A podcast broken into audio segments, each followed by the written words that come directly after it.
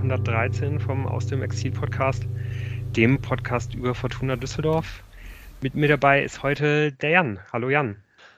Ich bin ja eigentlich nur hier, um mich so allgemein darüber zu informieren, was passiert ist. Ich habe sehr viel nicht mitbekommen. Unter anderem das Darmstadt-Spiel nicht. Ich war jetzt eine Woche von der Insel der Glückseligkeit, wo ich alles ignoriert habe und kam dann am Samstagmittag wieder. Dann war auch das Glück vorbei. Äh, hallo zusammen. Ja, hallo auch von mir. Äh, ich bin der Lukas und lasse hier auch die anderen beiden Kollegen ähm, äh, entschuldigen, die sind nicht dabei. Aber immerhin haben wir es diese Woche geschafft. Letzte Woche haben wir es ja gar nicht geschafft. Da nochmal eine äh, Entschuldigung von uns. Es ist wirklich im Augenblick relativ schwer für uns, ähm, ja, Termine zu finden. Aber ich glaube, wir hätten uns eigentlich fast keine äh, bessere, keinen besseren Zeitpunkt halt aussuchen können um zwei Spiele zusammen zu besprechen. um, um, das nicht zu besprechen. Es ist, man muss ja sagen, dass der Podcast, der geht ja quasi der pfeift auf dem letzten Loch personell wie auch die Fortuna. Ähm, das auch mit ein bisschen mit Ansage übrigens. Und umso schöner ist, dass der Moritz uns dieses 40 äh, Aufnahmeding äh, gelegt hat. Obwohl, als er das gesagt hat, schon klar wird, dass es einen Zeitraum gibt, wo es eng wird, weil diverse Leute halt irgendwie unterwegs sind ähm, oder beruflich eingespannt oder sonst wie. Ja, aber jetzt habe ich deine äh, Hinleitung zu diesen beiden Spielen schon wieder zersägt. Ja, aber stimmt ja irgendwo auch. Und ähm, sowieso schwebt ja über dieser äh, 40, äh, die, also über diesen 40 Aufnahmen, die Moritz diese, diese Saison schaffen wollte, ja sowieso das Damoklesschwert des Spiels am, am Mittwoch, äh, um, um schon mal den Bogen in die Zukunft zu spannen. Wenn die Fortuna da nicht weiterkommt, dann fällt das sowieso alles irgendwie krachend auseinander. Aber äh, dazu werden wir auf jeden Fall ganz kurz am, am Ende der Folge noch kurz kommen. Äh, ja, wie du schon gesagt hast, der, der Podcast äh, versucht genau wie die Fortuna eigentlich auch, sich personell irgendwie zur, zur Winterpause zu retten. Und ähm, ja, von daher haben, glaube ich, auch nur, ähm, ja, nur, nur zwei Leute von uns dieses, äh, das Darmstadt-Spiel, auf das wir jetzt ganz, ganz kurz noch gucken wollen, überhaupt irgendwie sehen können. Und ähm, ja, du hast nämlich nichts sehen können, richtig, Jan? Weil dann waren es nämlich nur Moritz und ich, die, äh, die vor Ort waren. Nee, ich habe fünf Minuten Zusammenfassung gesehen und halt so ein bisschen rumherum gelesen. Hab dann aber mit dem Nürnberg-Spiel quasi so unwissende Flashbacks bekommen und vielleicht kriegen wir das aber hin. Also das Gefühl, dass ich, indem ich das Nürnberg-Spiel gesehen habe, auch das Darmstadt-Spiel mitdenken kann. Ähm, das ist vielleicht irgendwie das, was ich mit Hinblick auf das Darmstadt-Spiel, Darmstadt, Darmstadt-Spiel, Darmstadt-Spiel, Darmstadt-Spiel mir denke äh, dass ich es eigentlich gesehen habe, weil ich das Nürnberg-Spiel gesehen habe. Aber vielleicht bist du ja derjenige, der uns nochmal in das Darmstadt-Spiel hineinführt und auch ein bisschen sagen kann. Du warst ja auch vor Ort.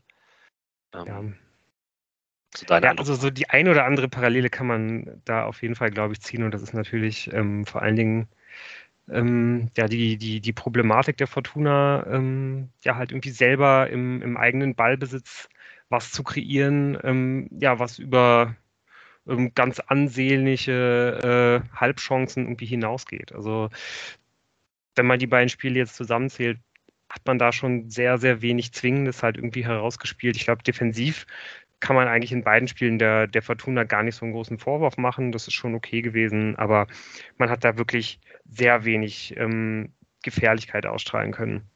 Wenn ich da jetzt über das Darmstadt-Spiel rede, sollte man auf jeden Fall auch ähm, ja, wissen, dass ich da, glaube ich, besonders zur ersten Halbzeit nicht ganz so viel sorgen, äh, sagen kann. Denn da, da habe ich im, im Gästeblock im Unterrang gestanden.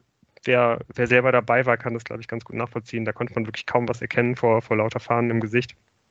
Es war sehr schwierig. Ähm, in, der, in der zweiten Halbzeit war ich dann oben, da konnte ich ein bisschen mehr sehen. Aber ähm, ja, weder äh, das wenige, was ich in der ersten Halbzeit gesehen habe, das noch das, was ich in der zweiten Halbzeit gesehen habe, ähm, ja, hat mich da besonders überzeugen können, ehrlicherweise.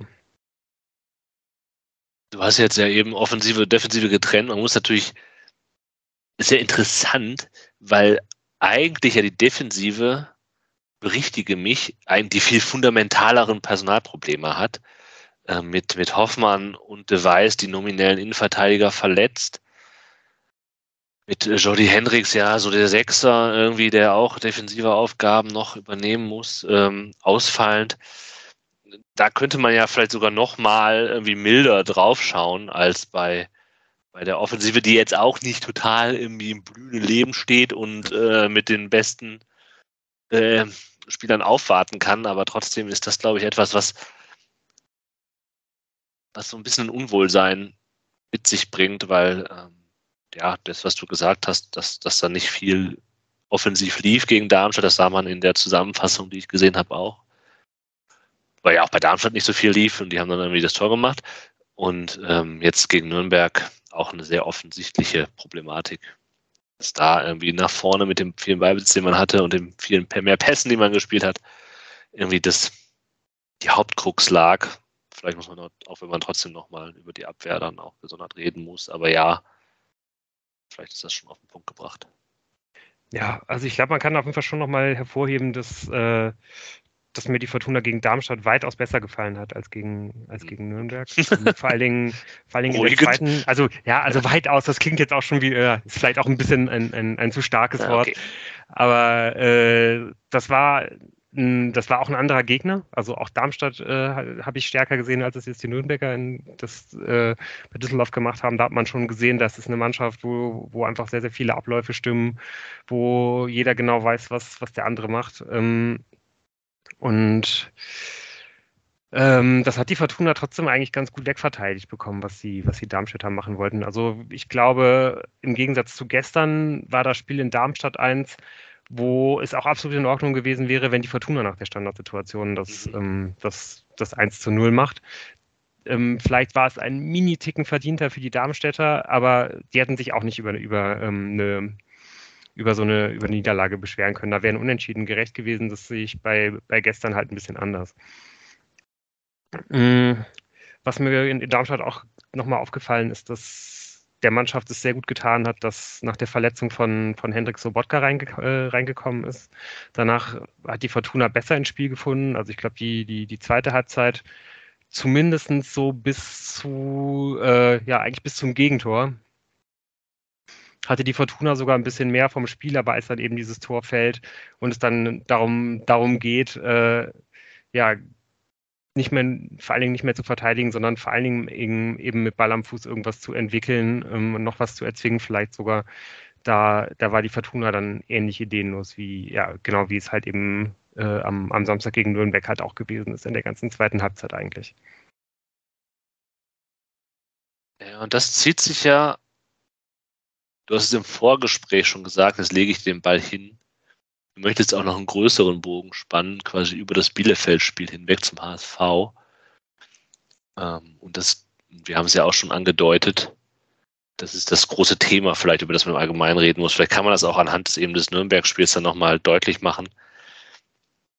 Die, die Offensivleistung ist schon die Frage, wie macht man das Tor? Ich finde es ganz gut, dass du jetzt aber beim Darmstadt-Spiel irgendwie noch den Bogen geschlagen hast mit der Defensive, weil ich hatte jetzt bei dem Nürnberg-Spiel, wir, wir springen ein bisschen hinterher, aber ich glaube, das ist gar nicht so schlimm. Wir lassen uns ein bisschen hier äh, treiben.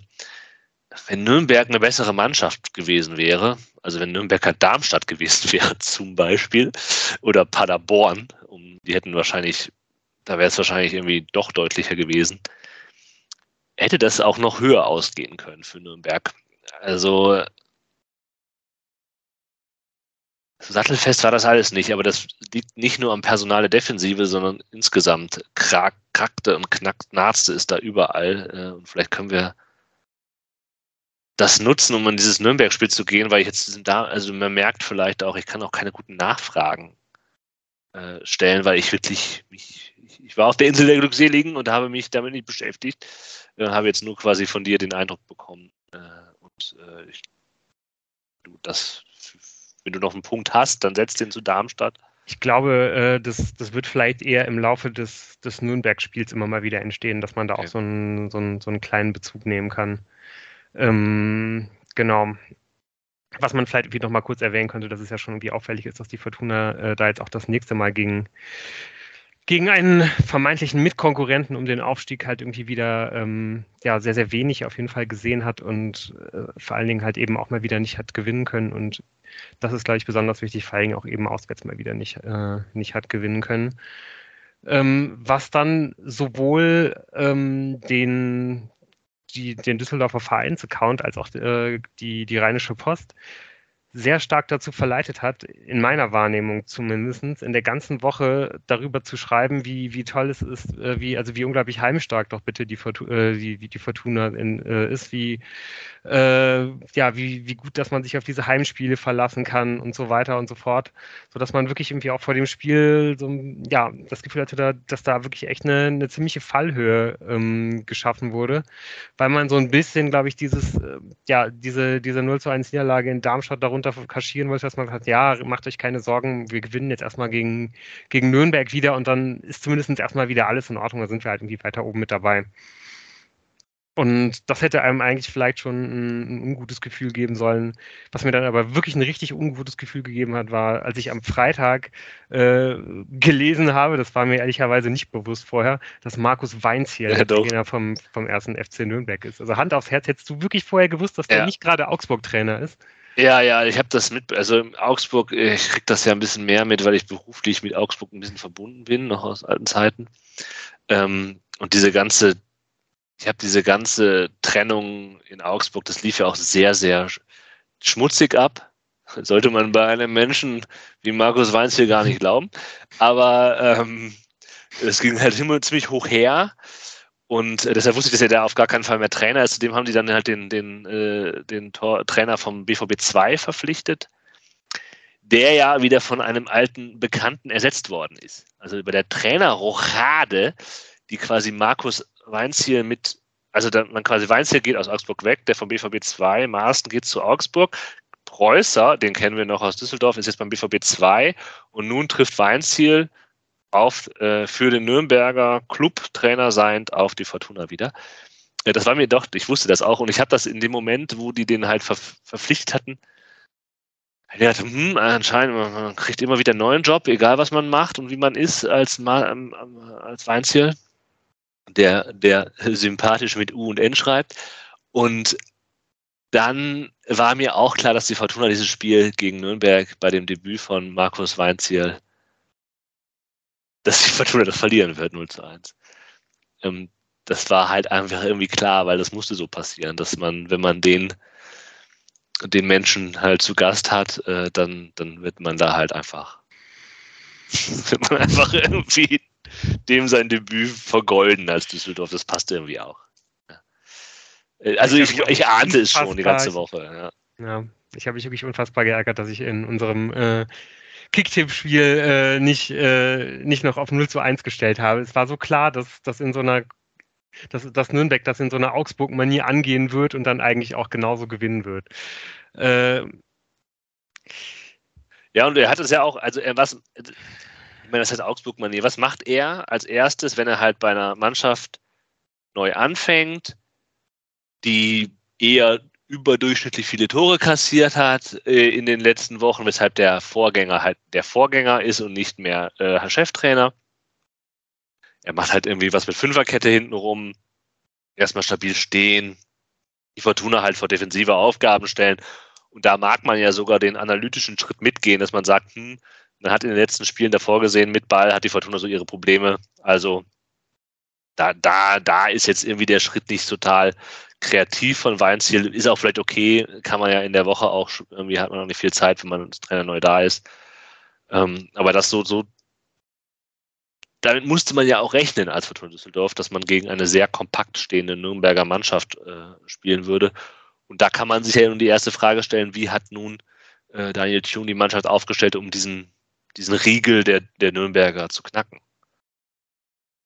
Ja, auf jeden Fall äh, nicht in irgendeiner Art und Weise, die, ähm, ja, die jetzt irgendwie besonders überrascht hätte. Also ich glaube, die Fortuna hat ja besonders auswärts, aber auch ganz generell sich, sich häufiger irgendwie in der Saison schon sehr schwer damit getan, gegen, ähm, gegen eine Dreier- bzw. gegen eine Fünferkette ähm, zu kreieren. Vor allen Dingen, wenn, äh, wenn die andere Mannschaft halt irgendwie die, die, äh, das, das Normalmaß an Intensität halt irgendwie auf den Platz bekommen hat. Also es gab ja schon die eine oder andere Mannschaft, die das nicht geschafft hat. Äh, siehe Bielefeld, siehe, siehe Regensburg. Aber wenn die Mannschaften das geschafft haben, ähm, ja, dann hat die Fortuna sich da immer sehr schwer getan. Und das war dann eben auch am Samstag der Fall. Ich glaube, ja, wir hätten wahrscheinlich alle genau diese Elf halt irgendwie auch aufgestellt, äh, in Anbetracht äh, des, des Personals, das, das, das zur Verfügung steht, in Anbetracht des Fitnesslevels derjenigen, die halt wieder neu auf die Bank gekommen sind, die, bei denen es aber mit Sicherheit nicht äh, für, für, ja, für mehr als für eine halbe Stunde dann halt irgendwie gereicht hat. Also ich war ehrlich gesagt von dem, von dem, ja, jetzt schon fast gewohnten 4-2-3-1, das man da irgendwie wieder probiert hat, ehrlich gesagt gar nicht überrascht.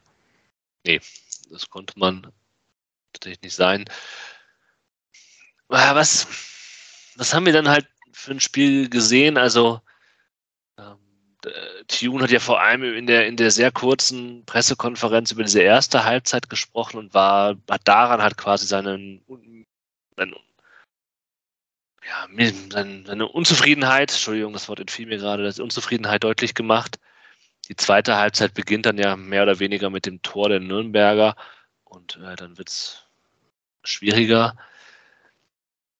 Und ja, dieser Eindruck der, der ersten Halbzeit, wo ja einfach wenig passiert ist, also zumindest auf Düsseldorfer Seite, es gab ein paar Gelegenheiten für den Club aus Nürnberg, äh, eventuell dann doch was Zählbares aus dieser ersten Halbzeit mitzunehmen.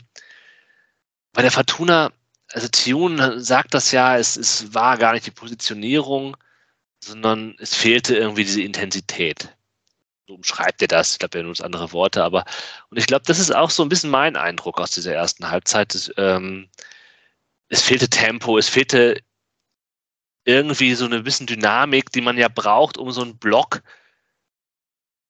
zu umspielen. Da muss ja was passieren, da muss ja Bewegung reinkommen in so einen Block der, der Verteidiger, damit, damit irgendwie Möglichkeiten für die Offensive entstehen. Es muss vielleicht auch mal sowas sein wie eine Seitenverlagerung. Äh, das passiert halt nicht. Es passiert vielleicht auch deswegen wenig, weil dafür, weil für diese Seitenverlagerung halt nicht unbedingt die Spieler drauf, auf dem Platz sind. Äh, Ao Tanaka denkt halt vertikal, nicht äh, in, in, in der Breite. Und Sobotka ist halt kein, kein Botzek-Sechser, der halt irgendwie die, die Bälle halt verteilt. Und so war es halt schon statisch. Und was dann halt irgendwie noch sehr frappant war, war eine sehr große technische Unzulänglichkeit, sehr viel Unkonzentriertheiten, leichte Fehler aus nicht mal sehr starkem Druck der Nürnberger, die denen dann die Bälle ja die Nürnberger bekommen haben, die dann immer wieder ihre Schnelligkeit auch ausnutzen könnten und äh, gezeigt haben, dass die Düsseldorfer hinter, hinter, hinter, hinter Mannschaft eben da sich anstrengen muss, um das Tempo dann mitzugehen, wenn es in den Gegenstoß geht.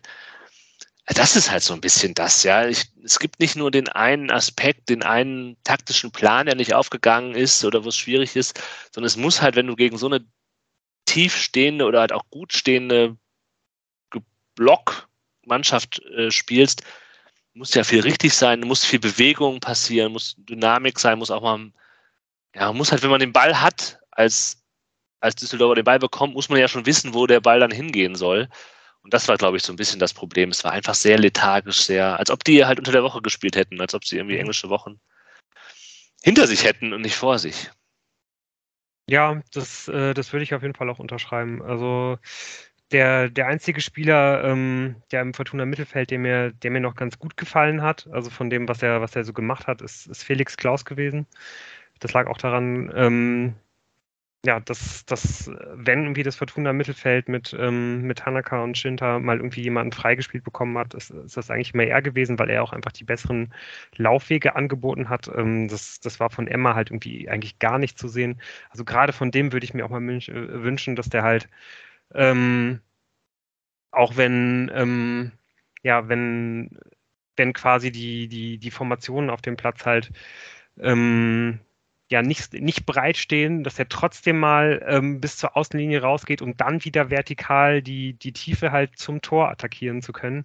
Das würde eigentlich, glaube ich, sehr, sehr gut passen, weil wenn er den Ball am Fuß hat, dann versucht er das nämlich auch eigentlich, immer genau diesen Weg zu gehen und dann kommt er auch immer mal wieder gut ähm, vor den Abwehrspieler und kann ihn dann kreuzen. Ich, ich verstehe eigentlich nicht, warum er das halt nicht auch ohne Ball irgendwie mal macht, weil generell wird mir eigentlich bei Fortuna viel zu wenig, werden, werden halt immer diese, diese tiefen Läufe gemacht. Also auch auch, dass man da mal zweimal, dreimal, viermal, fünfmal umsonst halt irgendwie startet, aber einfach um, um auch den Abwehrverbund so ein bisschen ähm, ja, halt irgendwie aus der Position zu ziehen.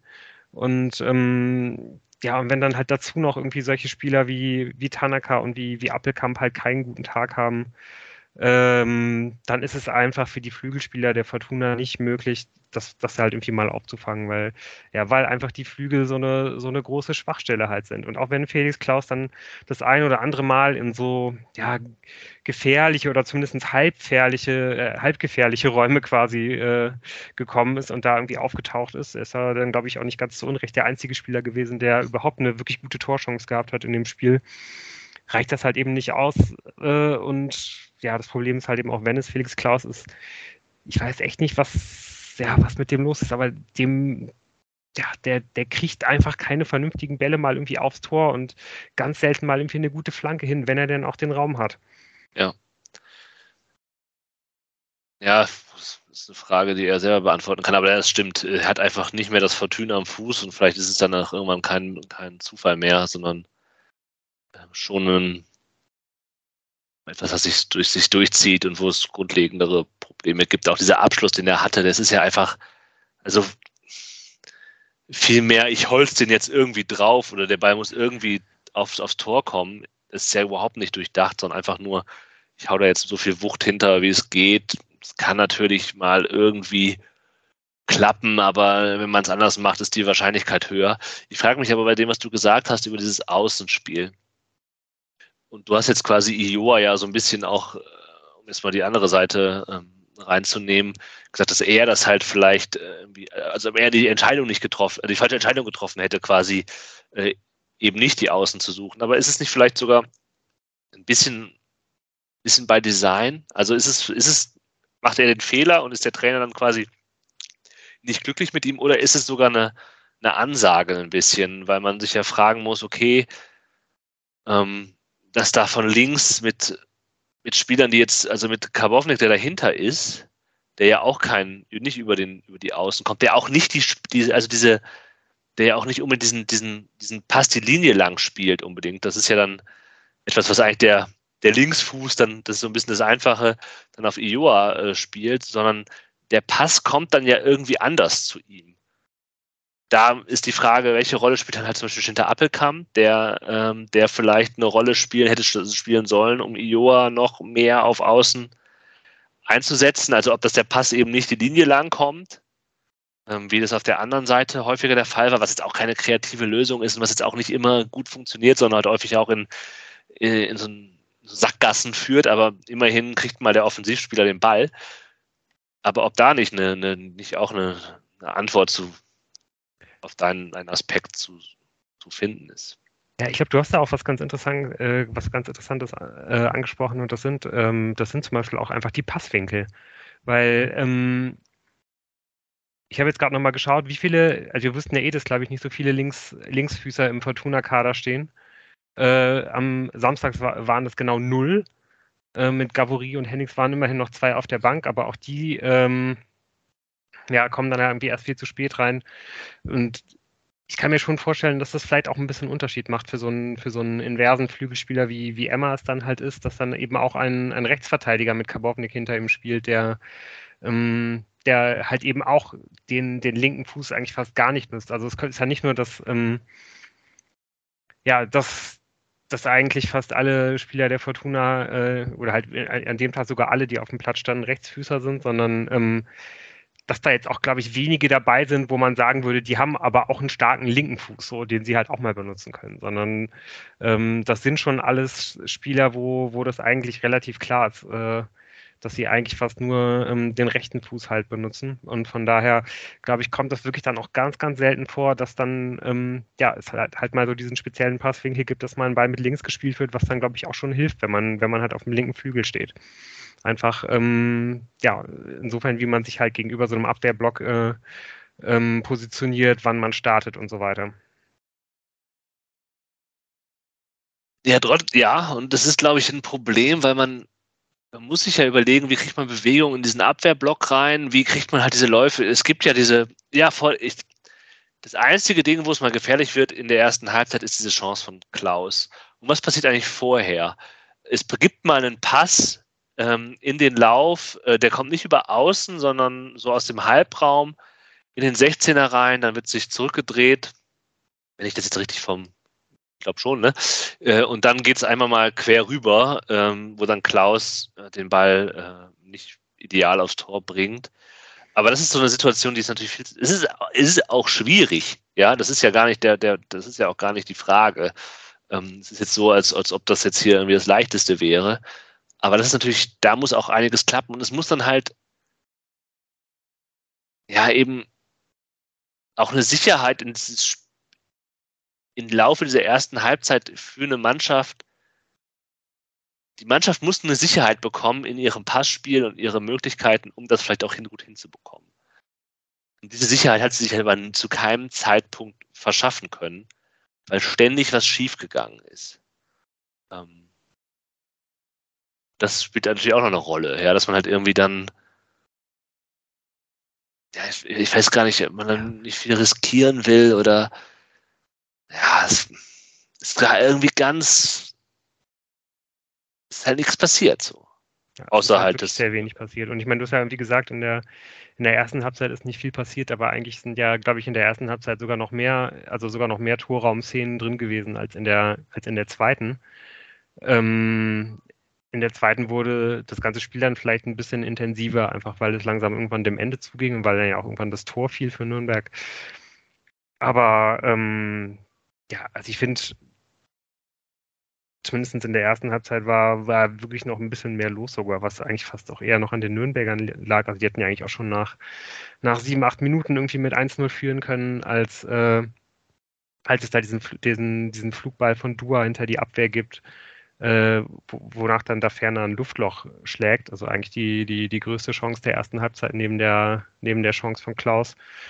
Und dann immer mal wieder, immer mal wieder so Fernschüsse, auch oft nach, nach Umschaltsituationen. Also man konnte auch äh, ganz gut sehen, dass, glaube ich, die Konterabsicherung in dem Spiel ähm, schien, äh, ja, also relativ wichtig zu werden schien, weil eigentlich ähm, ja, die Nürnberger immer relativ spät attackiert haben, die, die Düsseldorfer den Ball haben laufen lassen und versucht haben, sich dann eben über das angesprochene Positionsspiel so ein bisschen in Stellung zu bringen, ohne das aber irgendwie mit der letzten Konsequenz zu tun und dann ja, und die Nürnberger haben dann ab und an eben nach Ballverlust schnell umgeschaltet äh, oder halt irgendwie auch mal nach Standardsituationen und dann irgendwie auch ein, zwei Mal Kastenmeier irgendwie zu einer Parade gezwungen.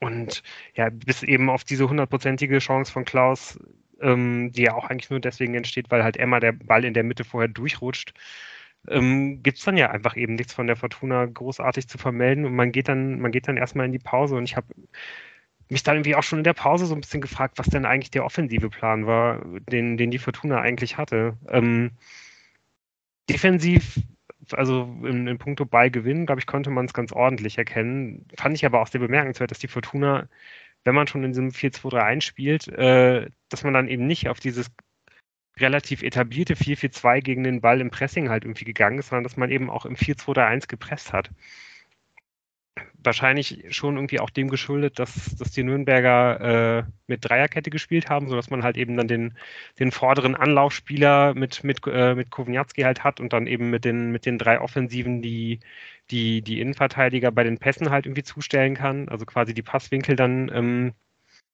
äh, zu, zustellen kann, aber hat mich trotzdem überrascht, weil man das einfach nicht so häufig sieht. Nee, das ist ein guter Punkt. Aber kann ich jetzt auch nicht viel mehr zu sagen. Also, ähm,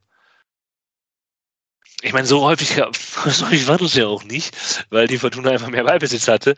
Äh, und, äh, und das wurde ja auch dann in der zweiten Halbzeit auch nicht, nicht viel besser.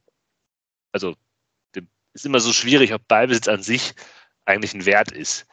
Also, ob das, was ich jetzt sagte, es wird besser, ist so eine normative, das ist eine Suche nach Normativität, die, glaube ich, Ballbesitz vielleicht gar nicht hat. Aber ähm, jetzt habe ich mich verloren in Normativitätsgedanken. Aber ja, aber ähm, also vielleicht das, spielt das auch gar nicht die Rolle, weil halt klar war, dass die Fortuna, also dass im Gegenpressing gar nicht so viel passieren wird können, sondern dass die Antwort auf einen, auf einen möglichen Sieg, die Frage nach einem Sieg eben aus einem Ballbesitzspiel herauskommen äh, muss. Und das ist halt einfach eine, ist auch nicht seit, seit neuestem so, das haben wir auch 30.000 Mal gesagt, wie schwierig das halt ist, da was zu entwickeln. Das können in der zweiten Liga halt auch ganz wenige Mannschaften nur, die alle oben, oben spielen, da wo die Fortuna nicht mehr ist.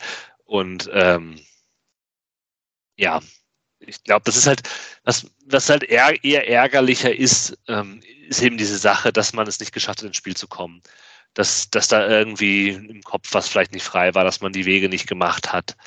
Dass es diese Unzulänglichkeiten gibt. Dann gibt es halt dann in der zweiten Halbzeit, mit Beginn der zweiten Halbzeit, wo es auch keine Änderungen gibt, sondern Tune lässt es auch erstmal äh, weiterlaufen, so wie es ist, hat aber natürlich auch nicht viele Optionen auf der Bank sitzen. Das ist vielleicht auch ein weiterer Grund. Wir kommen dann äh, bei der nach der Funkelviertelstunde dann, dann drauf. Und dann kassierst du das 1-0. Ähm, simpler Ball durch die Mitte. Und Oberdorf hat den Ball eigentlich dann so. Man sie denkt eigentlich, er hat ihn sicher, hat er aber nicht. Und dann macht das Nürnberg äh, schnell und gut und macht dann dieses 0 zu 1. Ja, vielleicht nicht unverdient, äh, weil sie, weil sie eben ihr Spiel haben so durchziehen können, wie sie es durchziehen wollten. Und vielleicht verdient man sich auch so, auch wenn es nicht ansehnlich ist und eher auf Defensivfokus geregelt ist, verdient man sich so auch so, so eine Führung ähm, in so einem Spiel. Und was ich danach interessant fand, und das spricht auch für diesen, für diesen ja, sehr merkwürdig und kaum zu fassenden Aspekt des Kopfes und der psychischen Aspekte, die man in so ein Spiel reingeht, die ich jetzt auch ja in meinen diversen Ausführungen zu der technischen Unzulänglichkeit in der ersten Halbzeit habe versucht greifen zu können. Nach diesem 0-1, das trifft die Fortuna. Und äh, Nürnberg hat erstmal äh, den, den Fuß auf dem, ich will nicht sagen Gaspedal, aber zumindest die Kontrolle über das Spiel. Die Fortuna braucht eine ganze Weile, das heißt eine ganze Weile, aber man hat das Gefühl, okay, man muss sich erstmal sammeln. Dieses 0-1 trifft die Mannschaft irgendwie, das macht was mit den Leuten. Äh, es gibt dann eine Reihe von, von Standards, von Ballverlusten der Fortuna in, den folgenden Minuten. Ähm, das unterstreicht auch nochmal diesen Aspekt des, des, naja, wie geht man in dieses Spiel rein? Und dann passiert etwas in der 53. Minute, was vielleicht viel zu selten passiert ist, mit einem langen Ball von Kastenmeier, der irgendwie die Außen, den Außenfreispiel der Ioa reinbringt. Ioa zieht dann von außen drauf und auch das, auch ich, ich, versuche diese Kopfaspekte ja immer wieder hervorzuheben. Das ist mein Hauptargument, dass ich knallhart durchziehe, auch wenn es Gegenargumente geben wird. Ähm, in solchen Spielen also dann, er will halt diesen Ball halt irgendwie aufs Tor bringen. Ja, und es gab auch bei Kovnatski gab es immer diese Gelegenheiten, diese, diese völlig sinnfreien Abschlüsse aus 25 Metern. Das von Ioa war jetzt nicht aus 25 Metern, aber es war halt einfach, ich muss jetzt hier einen Abschluss kreieren. Und er sieht den halt, sieht den halt viel besser postierten Appelkamp in der Mitte nicht. Es wäre wesentlich besser äh, gewesen, den Ball nochmal irgendwie reinzubringen. Und er hätte sich ja einfach abstoppen können, den, den Gegner nicht ins Leere laufen, aber halt mit dem Move halt ein bisschen äh, Raum schaffen können und dann hätte er halt Appelkamp anspielen können. Aber dieser, dieser Abschluss aus der recht spitzen Winkel, sehr unwahrscheinlich, dass der reingeht. Äh, und solche Sachen sind dann fast die einzigen Aspekte, wie die Fortuna halt mal zu Gelegenheiten kommt, Bälle von Kastenmeier auf die Außen und dann passiert da vielleicht mal was oder man, man kriegt irgendwie auf Außen eine Gelegenheit, aber meistens kommen die Flanken auch sonst nirgendwo an. Aber jetzt habe ich sehr lange geredet, vielleicht willst du nochmal einhaken. Ja, also ich glaube, man kann das auf jeden Fall bestärken, dass, glaube ich, der Spieler, der offensiv am meisten kreiert hat für die Fortuna, ähm, ob jetzt direkt oder indirekt an dem Tag, war halt Florian Kastenmeier. So, also der ist der Einzige gewesen, der es mal geschafft hat, ähm, wirklich irgendwie Raum zu überbrücken. Also ich glaube, ähm, wenn man nochmal auf diese längst veralteten Packing-Werte schauen würde, äh, dann ist er mit Sicherheit derjenige gewesen, der halt am meisten äh, Nürnberger Spieler und eben auch am meisten Meter halt irgendwie über, überspielt bekommen hat. Und was natürlich daran liegt, dass er immer generell ja weite Bälle spielt, aber er hat das auch wirklich aus, ausgewiesenermaßen sehr gut gemacht an diesem Tag. Ähm, eigentlich eine fehlerlose Leistung gemacht.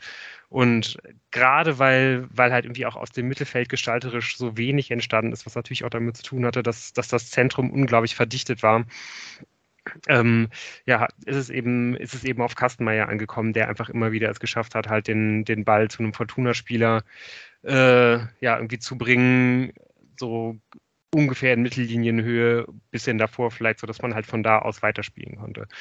Ähm, du hast ja irgendwie auch schon angesprochen, dass das vielleicht an so einem Tag auch wirklich mal eine, eine, eine Seitenverlagerung sehr gut gewesen wäre. Ähm, dem würde ich echt auch zustimmen wäre es da nicht vielleicht trotzdem irgendwann mal besser gewesen, vielleicht im, im Aufbau ähm, Tanaka zurückzuziehen und, und Sobotka ein bisschen nach vorne zu schicken, weil das hat man nämlich das ganze Spiel gar nicht gemacht. Also du hast komplett recht, Ao ist auch nicht derjenige, der diese, der diese Bot-Section-Verlagerung äh, spielen kann, aber zumindestens ähm, kann der halt eine Verlagerung spielen, die 60 Prozent von dem ausmacht. Also so eine so eine halbe Seitenverlagerung quasi. Also nicht äh, einmal diagonal 70 Meter übers Feld oder 50, aber vielleicht so 35. Und das ist ja irgendwie auch schon mal vielleicht nicht so schlecht.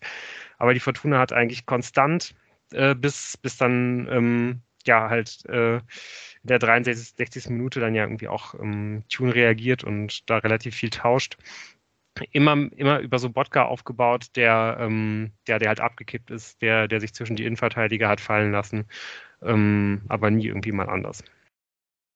Ja, die Frage ist halt, warum. Also ich finde diesen, diesen Gedanken nämlich, ich würde ihn sogar ausbauen. Ähm, du hast halt, ich glaube halt auch, dass das Tanaka hätte einen Aspekt reinbringen können.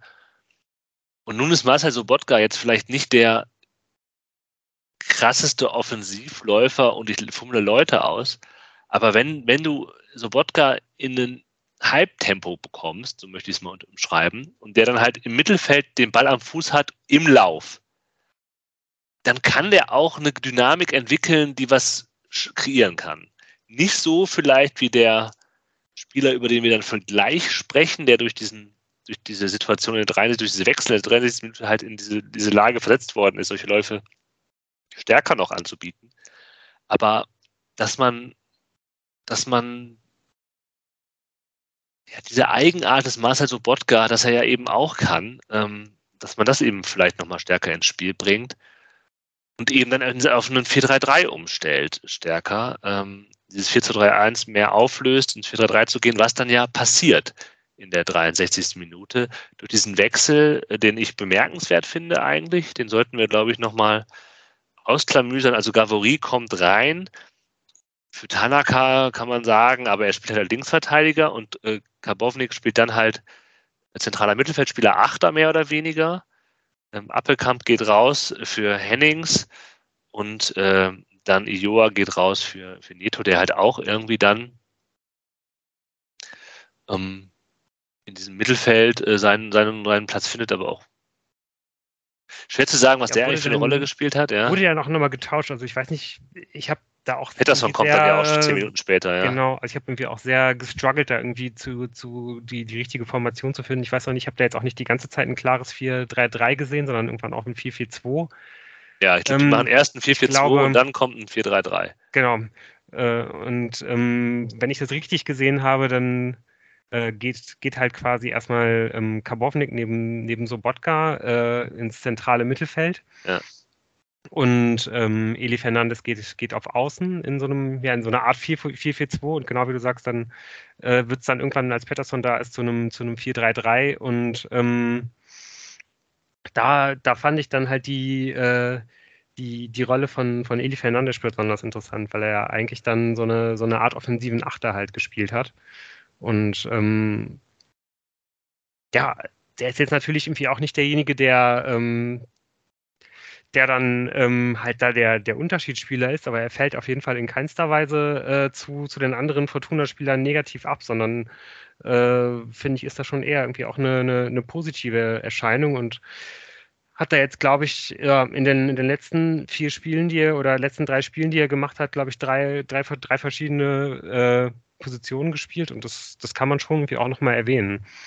Und was man vor allem, glaube ich, auch nochmal erwähnen muss an dieser Stelle ist, ähm, so man sieht ja auch gerade in dem Spiel ja auch nochmal, wie gesagt, wenn, wenn eben die, die zentralen, die kreativen Spieler bei der Fortuna wie Tanaka, Appelkamp keinen guten Tag haben, wenn ein Hendrix gar nicht dabei ist, der vielleicht auch irgendwie mal was kreieren könnte, dann kommt es natürlich umso mehr auf die Flügel an und da ähm, ja, und das ist eben die einzige Position, glaube ich, wo man sagen kann, dass die Fortuna da im Augenblick kein Verletzungspech hat. Alle Flügelspieler, mit denen man in die Saison gegangen äh, ist, sind, äh, sind einsetzbar, sind auch schon die ganze Saison über, glaube ich, eigentlich einsetzbar.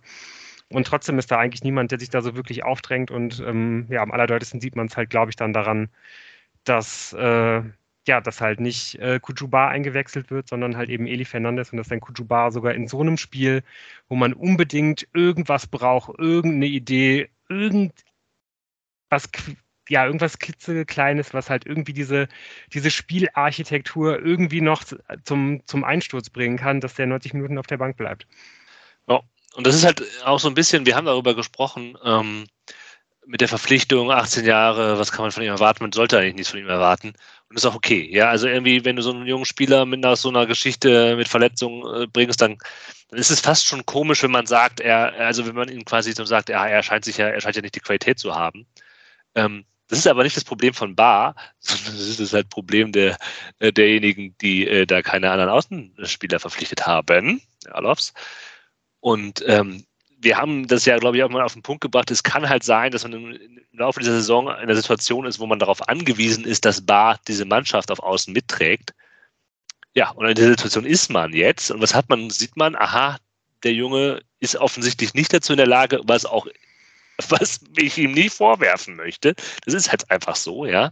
Ähm, stattdessen muss man einen anderen äh, äh, Minderjährigen so, so gefühlt äh, da reinwerfen, der dann halt wirklich eine gute Leistung bringt, vielleicht offensiv gar nicht die Akzente so setzen konnte, aber zumindest halt dafür gesorgt hat, mit dafür gesorgt hat, dass, ähm, dass Nürnberg diese Situation nicht noch weiter ausbauen konnte. Also er war halt defensiv, finde ich, aufmerksam, hat Umschaltmomente der Nürnberger verhindert oder zumindest das für sie erschwert. Ähm, das ist so ein bisschen das, was ich, was man sehr positiv zu ihm sagen muss. Da wie zwei abgefangene Bälle, das sind mehr als alle anderen auf dem Feld hatten. Und ähm, das ist, das ist, das ist gut. Und was ich eben auch noch irgendwie angedeutet hatte ähm, mit der, mit der äh, Anmoderation dieses Wechsels ist, es war ganz offensichtlich der Plan, halt mit diesen Karbovnik-Läufen irgendeinen Akzent zu setzen, dass da irgendwas passiert. Und man sah das ja auch ein bisschen, dass da irgendwas passiert. Immer wieder gab es Möglichkeiten oder es gab die Möglichkeiten nicht, sondern es gab immer die Chance zu einer Möglichkeit. Ähm, also diese Läufer haben schon auch was verändert und die Nürnberger waren auch erstmal überrascht, was da kommt. Es ist halt nur nichts bei rumgekommen. Das ist, ähm, gehört zu den weiteren traurigen Seiten dieses Spiels. Ja. Also man, man kriegt sogar eine Möglichkeit, irgendwie eine Unruhe in den Block der Nürnberger reinzubringen, aber man nutzt sie dann nicht.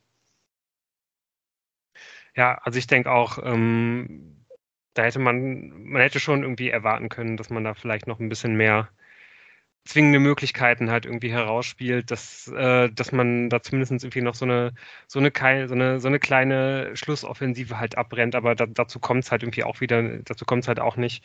Aber man muss halt eben auch sagen, dass die Nürnberger das auch ähm, ja dann wirklich extrem diszipliniert und extrem gut halt irgendwie zu Ende verteidigt haben ähm, wie man das eigentlich von so einer, von so einer Weinzählmannschaft halt irgendwie erwartet.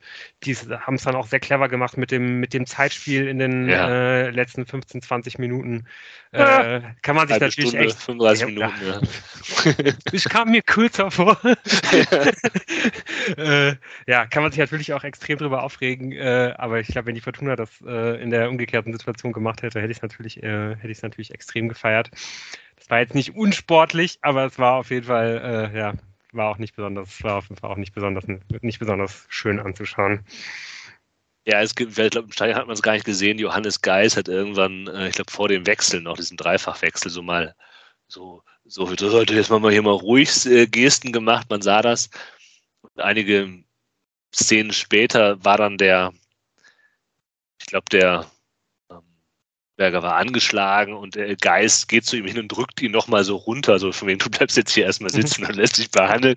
Ähm, ja, daran lag es halt nicht. Man kann halt sagen, ja. das ist äh, irgendwie nichts, was man sich wünscht, aber daran lag es halt nicht, dass, ähm, dass die Fortuna ähm, dieses Spiel zumindest mit Unentschieden für sich gestalten konnte noch oder halt sogar noch hätte drehen können sondern einfach, man ist überhaupt nicht in Abschlusssituationen gekommen oder in sehr wenige so Halbmöglichkeiten, die mal was werden können, sondern es war eher so, ähm, dass Nürnberg gerade so in den letzten Minuten, wo hinten ja wirklich dann alles auf war, wo Clara nach vorne gezogen wird, eher dann noch dran war, irgendwie das 2-0 zu machen, durch ein Lucky Punch, nicht ein Lucky Punch, sondern durch ein, durch ein äh, Kontertor.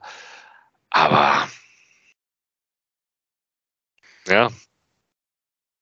Ja, und ich finde halt schon, dass man sich dann irgendwie auch gerade ähm, ja, nach so einem Spiel ähm, ja, dass man sich da vielleicht jetzt irgendwie nicht irgendwelche grundlegenden Fragen stellen muss. So, das ist halt okay gegen so eine Nürnberger Mannschaft, die dann halt so einen Aufwind durch so einen Trainer hat, die ja wirklich auch personell gut besetzt ist. Ähm, kannst du mal so ein Spiel halt äh, 1 zu 0 verlieren, ohne halt schlecht auszusehen, aber halt auch ohne ähm, besonders viel Torchancen zu entwickeln.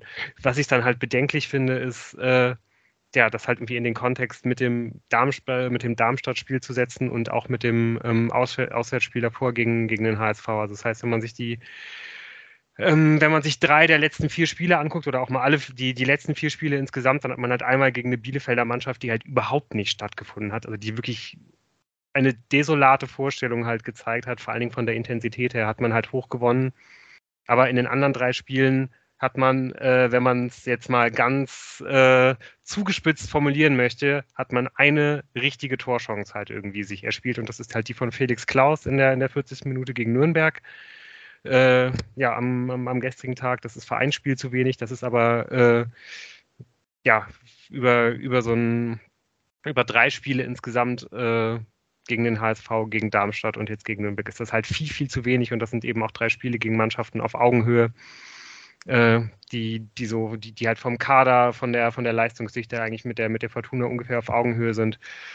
Und das, das ist halt viel zu wenig und das finde und ich finde, es ist eben auch langsam alarmierend. So. Und woran liegt es? Das ist ja jetzt die, ich, ich stimme dir zu. Ich glaube, wir müssen jetzt gemeinsam vielleicht darüber nachdenken, woran könnte es liegen. Ähm, es liegt vielleicht auch an individuellen Dingen, ein David Kovnatski kommt wieder, ich will nicht sagen auf eine Normalform, aber er ist sicherlich nicht mehr in der Überform. Ihm gelingt nicht mehr alles. Ähm, das hat man gegen Nürnberg, da haben wir nicht gesprochen bisher, weil er irgendwie kaum eingebunden war. Aber wenn, dann es war einfach nicht so pralle. Er, er, fiel da nicht ab ja, oder fiel da nicht auf, weil halt alle so ein bisschen auf dem Niveau waren. Aber es ist natürlich ein Faktor, der vorher ähm, sehr viel präsenter war. Ein wirklich hervorragend aufgelegter David Kovnatski, der durch seine individuelle Klasse viel hat auffangen können, was ansonsten vielleicht ähm, dadurch geworden ist. Absolut. Und ich würde dem auch zustimmen, dass eigentlich, ähm, ja, wenn wir uns die ganze Tune-Zeit halt angucken, ähm, die Fortuna ja eigentlich immer Probleme gehabt hat, wenn man halt nicht vorne einen, Stür einen Stürmer gehabt hat, der, ähm, der in guter Form war, eben auch als, als Zielspieler. Und Kugnatski ist jetzt, wo er nicht mehr in dieser ganz großen Form ist, wird er eigentlich fast nur noch als, als Zielspieler halt irgendwie benutzt, so als jemand, der quasi in dieser Ginchek-Rolle mhm. so ein bisschen irgendwie agiert, aber natürlich macht er das nicht auf demselben Niveau. Und ich vermisse es auch, dass er, dass man halt von Kowiatski nicht mehr diese, diese Aktionen sieht, wie, wie es in der ersten Hälfte der bisherigen Saison war, wo er, wo er auch häufig mal gezeigt hat, hier, ich, ich gewinne dieses Spiel halt, ich gewinne es das halt zur Not auch alleine, gib mir den, gib mir den Ball, gib mir den Ball. Das sieht man halt irgendwie nicht mehr so viel von ihm, sondern ähm, ja, man sieht dann halt wirklich einfach nur noch in dieser, ja, dieser Gincheck-Rolle, finde ich, legt dann hier mal was ab, schirmt da mal, schirmt da ab, reibt sich halt irgendwie vorne auf. Ähm, ja, natürlich irgendwie auch ein bisschen das, was sonst auch Hennings gemacht hat, wenn, äh, wenn, wenn, wenn Ginchek nicht dabei ist. Die muss er natürlich irgendwie beide auch ersetzen und gerade wirkt es so, als ob er, als ob er halt mit dieser, mit dieser Aufgabe halt komplett ausgelastet ist. Und ja, ich weiß nicht, ich, ich tue mich auch immer schwer damit, irgendwie zu sagen, dass, dass ich unter, unter Tune so, ja, so, so wenig offensiven Plan halt irgendwie erkennen kann. Aber wenn ich mich versuche zu erinnern, eigentlich, wenn man irgendwelche Sachen gesehen hat von ihm, die halt wirklich immer gleich funktioniert haben, waren das eigentlich, eigentlich in der letzten Saison immer nur die, die, äh, die, die langen Bälle auf, auf Karl Narei und eben das Steilklatsch über Ginczek oder auch mal über, über Hennings. Und ähm, sonst sehe ich eigentlich keine, keine Abläufe, die, ähm, ja, die ich halt irgendwie immer wieder erkennen kann, wo ich sage, da, da hat die Fortuna halt irgendwas, worauf man aufbauen kann, was halt einfach immer wieder abgerufen werden kann. Ja, das liegt aber, äh, ja, ich glaube, das liegt aber an verschiedenen Faktoren, die eben auch mit der personellen Situation zu tun haben. Also ich glaube, ein Faktor, der immer eine Rolle spielen kann, gerade in der zweiten Liga, wo halt irgendwie jetzt nicht viele Mannschaften Bock auf Fußball haben, sondern irgendwie eher darauf bedacht sind, Dinge defensiv zu kontrollieren, ist es immer eine Möglichkeit, zumindest den, den, Angriff über außen zu leiten. Irgendwie, wenn es halt nicht durch die Mitte geht oder wenn, wenn dieses Steilklatsch äh, nicht funktioniert, wenn du den Raum nicht hast, halt zumindest irgendwie wie doof zu flanken. Und das macht die Fortuna auch durchaus, doof flanken, dann sind die Flanken aber meistens scheiße. Und es ist aber auch, ich weiß jetzt nicht, die, dass die immer über rechtslastig waren, das ist jetzt auch irgendwie nichts Neues, aber die linke Seite fällt halt lange Zeit jetzt auch komplett aus. Und gerade die linke Seite ist halt ein riesiges Problem. Was macht man mit der? Ähm, der, der flanken kann oder hilft über flankt, ist halt Gavori, der aber diese Halbfeldflanken schlägt. Dann hast du halt jetzt mit Karbovnik halt einen Außenverteidiger, der wo sich, glaube ich, eben diese beschriebenen Effekte auf den Spieler davor ergeben, wie man den einsetzt, das haben wir ja eben, eben schon besprochen.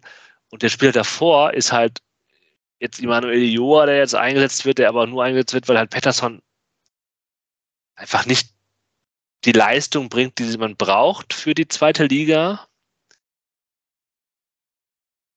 Und das ist halt diese, diese Kombination aus, aus verschiedenen, also es sind diese personellen Probleme, die es gibt, ja, ähm, die durch Verletzungen eingetreten sind, die Kaderprobleme sind, für die Tune nichts kann. Weil ich würde nämlich sagen, in dieser ersten Phase mit David Kovnatski und so, die Fortuna war halt sehr effektiv, kam aber auch in, in halbwegs gefährliche Abschlusssituationen, die dann Kovnatski für sich genutzt hat oder wo er andere in, in die Szene ge gebracht hat. Also der hat ja schon was, da war schon, weil die Fortuna hat irgendwie, wie viele Tore hat die 20 Tore geschossen oder so, ist jetzt auch nicht wenig. So, ne? Ähm, und das, das fehlt halt. Vielleicht, weil Daniel Thune jetzt nicht der größte Offensivfuchs ist, aber eben, weil halt diese, diese ganze Kaderproblematik halt dabei ist und weil man einfach gar nichts mehr mit Standards macht. Ja, wenigstens das könnte ja funktionieren, irgendwie gefährliche Freistöße oder die Ecken. Das ist halt alles scheiße. Und das war halt auch in Darmstadt schon scheiße. Ne? Also das kann man, ja. glaube ich, jetzt auch, da kann man jetzt auch wirklich komplett das Ei drüber schlagen. Äh, sowohl Darmstadt als jetzt auch gegen Nürnberg da ging bei den Standards halt wirklich überhaupt nichts. Also da, und du kriegst ja doch dann doch immer mal ein paar Ecken, mal ein paar, äh, paar indirekte Freistöße aus einer, aus einer guten Position, aus einer Halbfeldposition und es ist mit Sicherheit dann irgendwie auch kein so richtiger Zufall, äh, dass du dann halt, wenn in so, in so einem Spiel gegen eine andere Spitzenmannschaft, wo du eigentlich gut mithältst, wo du halt das ganze Spiel komplett auf Augenhöhe hast. Ich glaube, natürlich gehst du irgendwie als Fan in so ein Spiel halt komplett, gehst, gehst du ja irgendwie auch optimistisch rein und sagst, ja, wir können Darmstadt hier heute schlagen und so, aber ich glaube, wenn man wenn man dich wirklich mit der Pistole am Kopf fragt, pass auf, es wird am Ende ein Standard, äh, ein Standardtor wird dieses Spiel entscheiden, dieses Spiel auf Augenhöhe und es geht wirklich um dein Leben. Und du bist wirklich in dem Augenblick nicht mehr, nicht mehr Fan, sondern du bist nur derjenige, der es selber in der Hand hat, äh, zu entscheiden, ob du weiterleben wirst oder nicht. Dann wirst, dann, dann weißt du ganz tief als Fortuna-Fan im Inneren, dass Darmstadt dieses Standardtor machen wird und nicht die Fortuna. Ich glaube, du brauchst diese Pistole gar nicht. Das, du hast ein großes Szenario aufgezogen, das, glaube ich, ohne diese Gewaltaspekte auch genauso funktionieren würde. Aber ähm, ja, das ist, das ist aber auch irgendwie, ich meine, Schinter Appelkamps äh, Vorlagenstatistik hat sich eine ganze Weile auch dadurch genährt, dass er die Ecken geschossen hat. Ne? Und das Talent von Felix Klaus, äh, gute Standards rauszuholen, wird auch gnadenlos verschenkt äh, durch schlechte Standards. Ähm, Hoffmann und De Weiß sind eben auch Standard Vollstrecker, ja, ähm, die sind äh, auch nicht da. Clara und Oberdorf sind da eben nicht auf dem Niveau.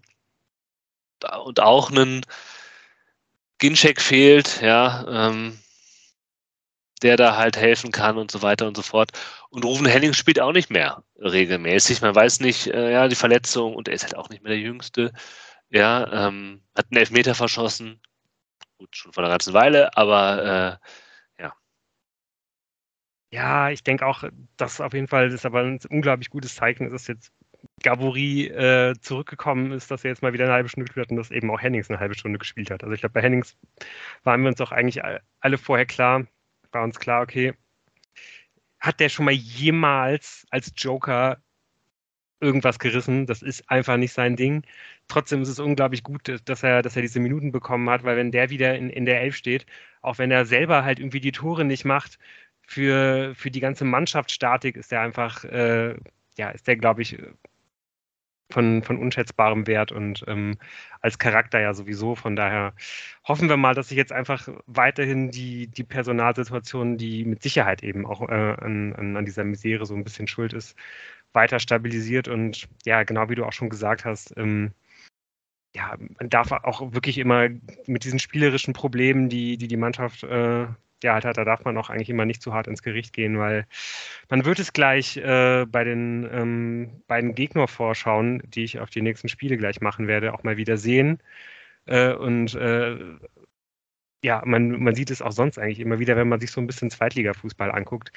Es haben eigentlich fast alle Mannschaften in der Liga kaum wirklich äh, richtig gute, schöne, spielerische, offensive Abläufe und Mechanismen, die eine richtige Waffe sind und die immer wieder funktionieren.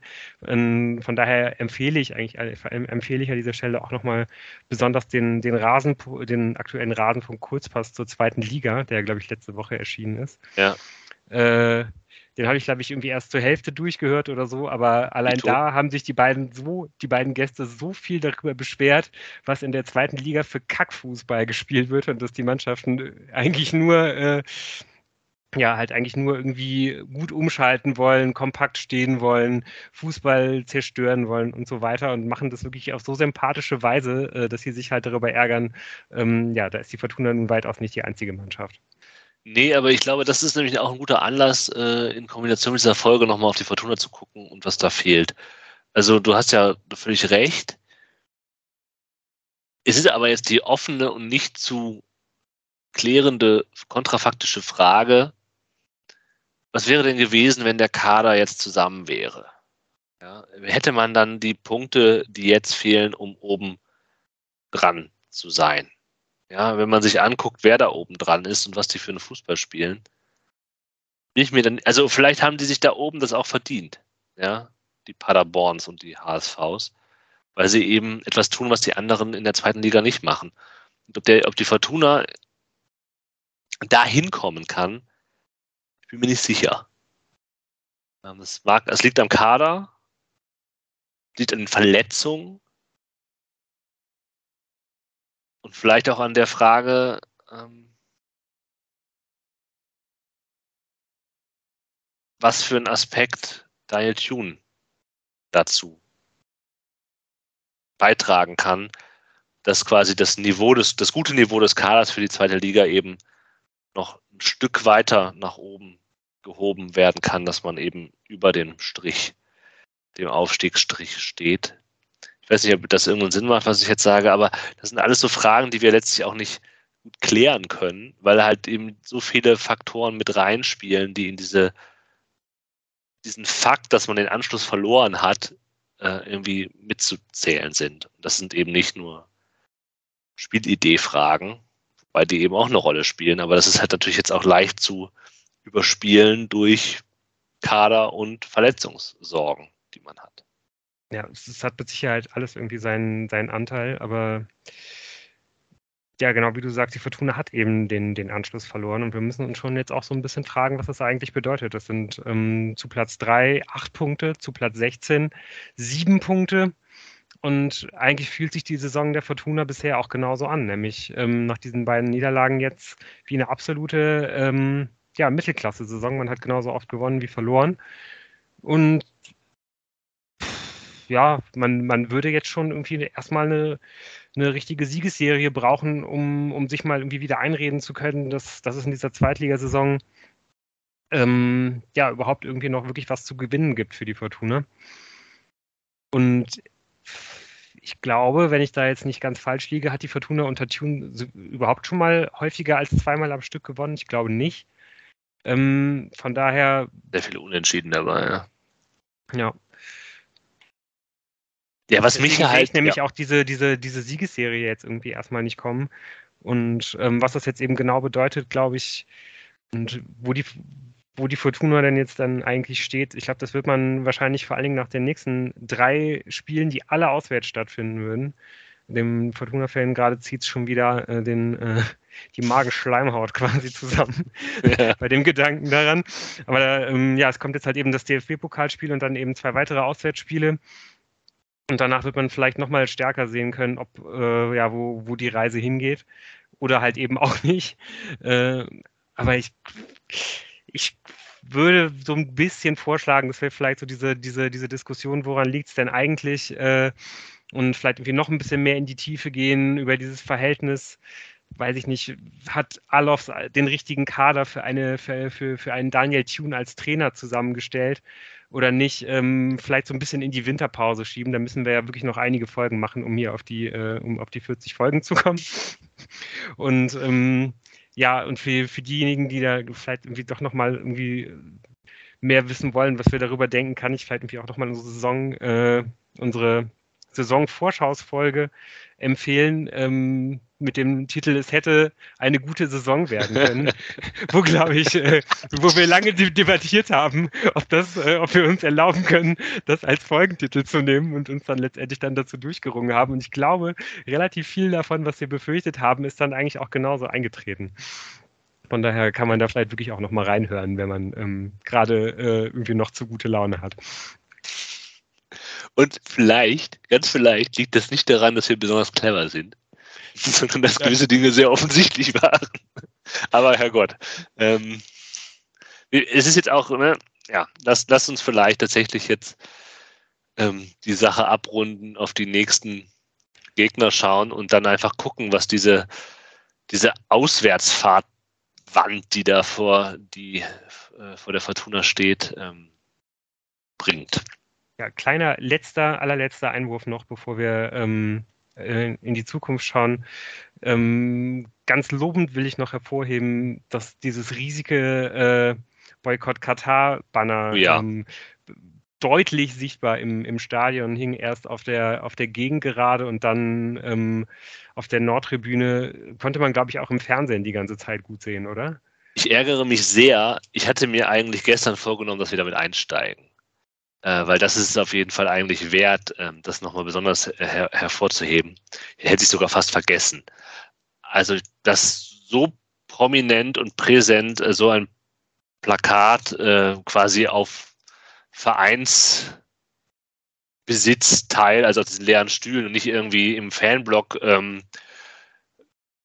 aufgehängt oder in die Kamera gehalten, sondern quasi auf, auf im Stadion äh, prominent äh, positioniert das finde ich schon bemerkenswert. Es ist sehr hervorzuheben, äh, die Leistung der, der Fans, der Leute, die sich da engagieren, um das dem eine Öffentlichkeit zu geben und auch den Verein einzubinden. Ich will nicht sagen, Druck auf den Verein auszuüben, aber vielleicht ist das auch nicht falsch.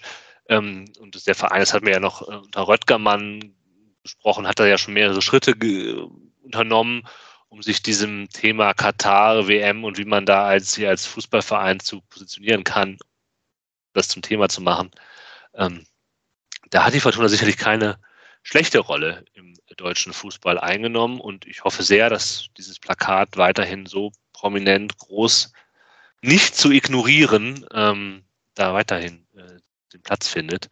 Das ist sicherlich etwas, was wichtig ist und was bei allem Negativen, was wir jetzt über die Fortuna gesagt haben, äh, muss man das doch sehr positiv hervorheben.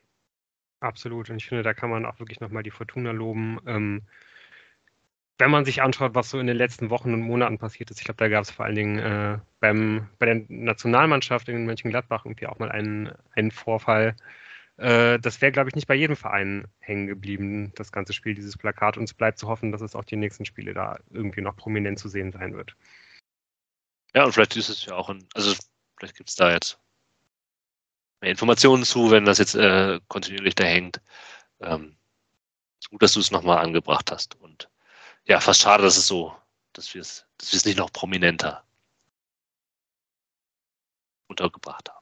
Ja, mal sehen. Also wenn es jetzt die nächsten beiden, äh, die nächsten Spiele, die nächsten beiden Heimspiele vor allen Dingen, die es ja noch vor Katar geben wird, äh, hängen bleiben wird, kann man das bestimmt nochmal extra ansprechen und werden wir bestimmt auch tun. Okay, dann würde ich sagen, ähm, ja, setzen uns irgendwie nochmal ein bisschen gerader hin und äh, ziehen nochmal scharf die Luft ein. Es kommen jetzt drei Auswärtsspiele auf die Fortuna zu und zwei werden wir äh, ja heute schon mal, also und auf zwei werden wir heute schon mal kurz vorausschauen müssen, weil wir ja vermutlich erst wieder Anfang nächste Woche zusammen aufnehmen werden können. Das erste ist das so würde ich jetzt sagen, das wichtigste Spiel der restlichen Saison. Ähm, übermorgen Abend, äh, nee Quatsch, in, in drei Tagen am Mittwochabend, 20.45 Uhr DFB-Pokal gegen, gegen Jan Regensburg. Dieses Spiel sollte unbedingt gewonnen werden. Besonders für den Fall, dass, äh, dass, die, dass die zweite Liga da jetzt so ein bisschen im Mittelfeld irgendwie austrudelt würde es der Fortuna extrem gut zu Gesicht stehen, dass man halt irgendwie noch in einem zweiten Wettbewerb dabei ist. Das wird aber mit Sicherheit nicht einfach. Ähm, ich glaube, auswärts in Regensburg sieht die Fortuna ganz selten mal gut aus. Regensburg ist eine extrem eklige Mannschaft, die vor allen Dingen immer eins im Sinn hat und ähm, ja, das ist halt ähm, ja, ein, ein zerfahrenes Spiel herzustellen und ähm, ja, irgendwie das Spiel zu verhindern, extrem physisch zu agieren. Ähm, und wer, wer da noch mal ein bisschen mehr hören will, der kann sich auch eigentlich schon mal die, die noch mal die, die Vorschau von vor ein paar Wochen anhören, wo die Fortuna ja schon mal gegen Regensburg gespielt hat. Ich glaube, da hat sich auch in der, in der Spielweise der Regensburger nicht besonders viel getan, was vor allen Dingen auch damit zusammenhängt, dass man nach dieser äh, schrecklichen Leistung, die äh, ja kulminierte nach ein paar Wochen, wo die Regensburger ja auch schon irgendwie, ich weiß nicht, vier, fünf Spiele kein Tor geschossen hatten und extrem schlecht ausgesehen haben, weiter am Trainer festgehalten haben. Äh, und ich glaube, Jan, das sollte besonders dich eigentlich stark überraschen. Du warst ja, ich glaube, aber wie wir alle, ja auch wirklich extrem schockiert davon, wie, wie die Regensburger damals hier in Düsseldorf aufgetreten sind. Ich kann mich daran nicht erinnern. Ich habe nur das Beste über Regensburg zu sagen. Eine hervorragende Mannschaft. Ich möchte jetzt hier auf gar keinen Fall daran erinnert werden, dass ich das mal anders gesagt habe und dass es eventuell dafür sorgt, dass die Fortuna halt verliert mit 0 zu 2 äh, in diesem scheiß Mittwochabend in Regen in scheiß Regensburg, ähm, sondern es ist eine sehr ernstzunehmende gegnerische Mannschaft, einen hervorragenden Trainer, tolle Mannschaft. Ähm, ja, ja, das war, ich glaube, wir dürfen uns von diesem Hinspiel, äh, von diesem Hinspiel, äh, von diesem äh, Hinrunden Zweitligaspiel nicht, äh, nicht äh, Sand ins Auge streuen lassen. Das wird eine andere Partie am Mittwochabend.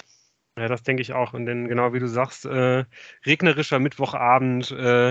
Es wird bestimmt, also ich, du, du rechnest irgendwie mit, ähm, mit einem 2 zu 0. Ich äh, rechne natürlich mit äh, einem 1 zu 1, wie es irgendwie auch ganz gut passen würde, weil in sechs Heimspielen die, äh, die, die Regensburger ein Torverhältnis von 6 zu 8 haben. Also die leben und atmen quasi für ein 1 zu 1, zumindest statistisch äh, zu, zu Hause. Und dann gibt es halt am Ende ein Elfmeterschießen und wie gut das ja, wahrscheinlich mit einem Kastenmeier im Tor für die Fortuna ausgeht, kann man sich wahrscheinlich äh, denken, was wiederum gegen ein 1 zu 1 sprechen würde. Sehr interessante Statistik. Ähm, die Regensburger haben halt irgendwie einmal in der ersten Runde zu Hause gegen Köln ein wildes Spiel gewonnen, ähm, irgendwie 4 zu 3 oder so nach Verlängerung, aber ansonsten in der Liga ähm, hat äh, Regensburg jetzt in den, in den zwölf Spielen, die es, die es bisher gab, äh, es nur ein einziges Mal geschafft, ein, ein Spiel zu spielen, in dem beide Teams getroffen haben. Und das war letzte Woche gegen Fürth, ein 2 zu 2. Ansonsten hat immer höchstens eine Mannschaft äh, Tore erzielen können äh, und auch gerne mal beide nicht. Also Regensburg ist extrem gut darin, ähm, ja, einen Gegner entweder ziemlich auflaufen zu lassen oder halt selber vorne komplett harmlos zu sein. Und eins von diesen Spielen haben wir ja auf jeden Fall auch bei der Fortuna schon gesehen. Ja, die ähm, haben echt, wenn man sich deren Ergebnisse durchguckt, das ist eine sehr verrückte Saison, die die spielen. Ja, absolut. Also man, man kann wirklich, glaube ich, irgendwie davon ausgehen, entweder funktioniert halt irgendwie deren, deren Plan, den Gegner irgendwie komplett zu entnerven und fertig zu machen, oder es funktioniert eben überhaupt nicht. Und ah, wenn ich mir gerade anschaue, wie, wie gefährlich die Fortuna so unterwegs ist, äh, ah, ja, wenn ja, die halt Mannschaft halt da halt 100 ihrer, ihrer Intensität und Leistungsfähigkeit abruft, dann ist die Fortuna, geht die Fortuna ja in den letzten Wochen gerne schon mal mit null Torchancen aus so einem Spiel raus. Ich meine, ich habe ja die, die, ganze Folge nichts anderes getan, als von den, vom Kopf her zu reden. Und da spielt es vielleicht, dass der Pessimismus-Podcast hier jetzt nicht davon ausgeht, dass die Fortuna die zweite Runde übersteht. Das ist auch jedem klar. Aber ähm, ja, es ist noch nicht verloren, das Spiel. Man muss es erstmal spielen. Das ist richtig. Und äh, ja, ich, wie gesagt, ich weiß nicht, wie, wie, wie du die Wichtigkeit dieses Spiels bewertest, ob du da, ob du da bei mir bist, dass du sagst, das ist das, ist das wichtigste Spiel der, der restlichen Saison vorerst. Und nicht, weil es das nächste ist, sondern.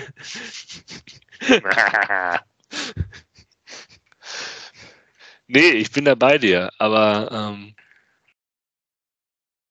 ich finde deinen Optimismus eigentlich, denn nein, die Hoffnung, die du mit dem DFB-Pokal seit Jahren verbindest, eigentlich am sympathischsten.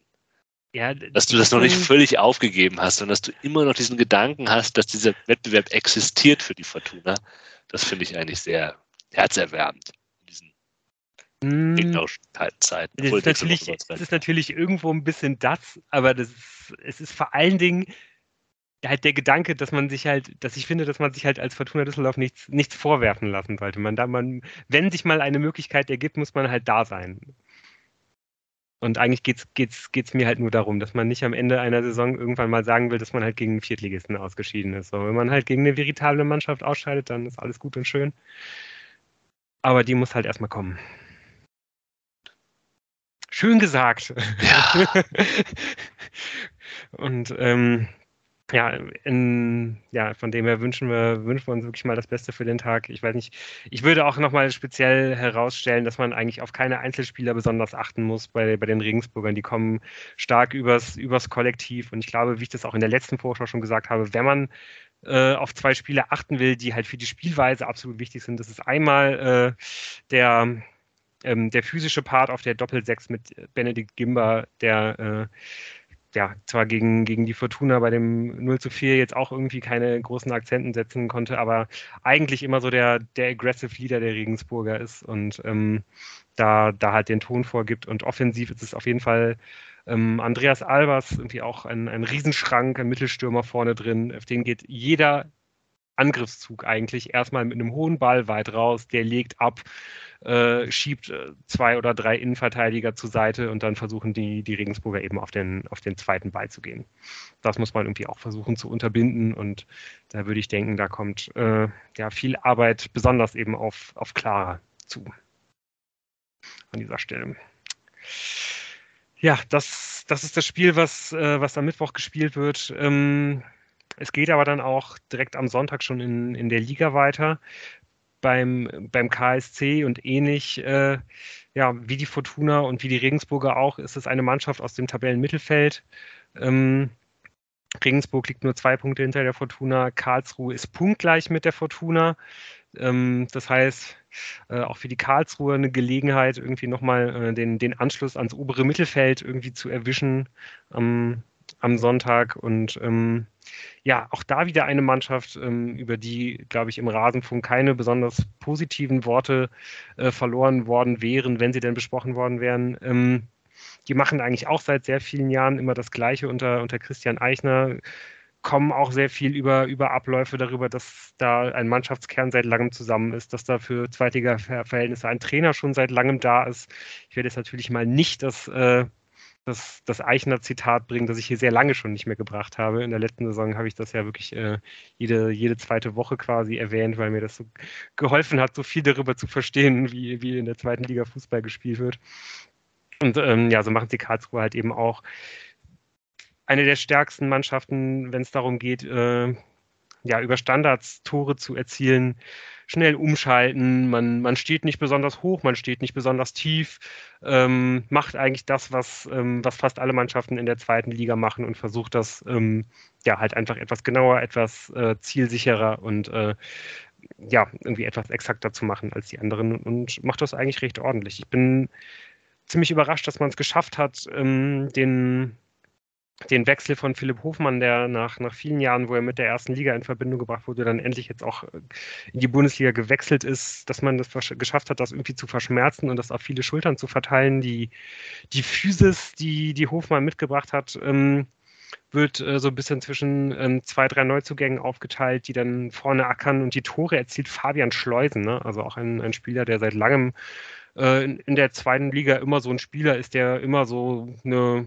eine kleine Handvoll von Toren irgendwie macht. Der hat jetzt schon fünfmal getroffen mittlerweile in dieser Saison.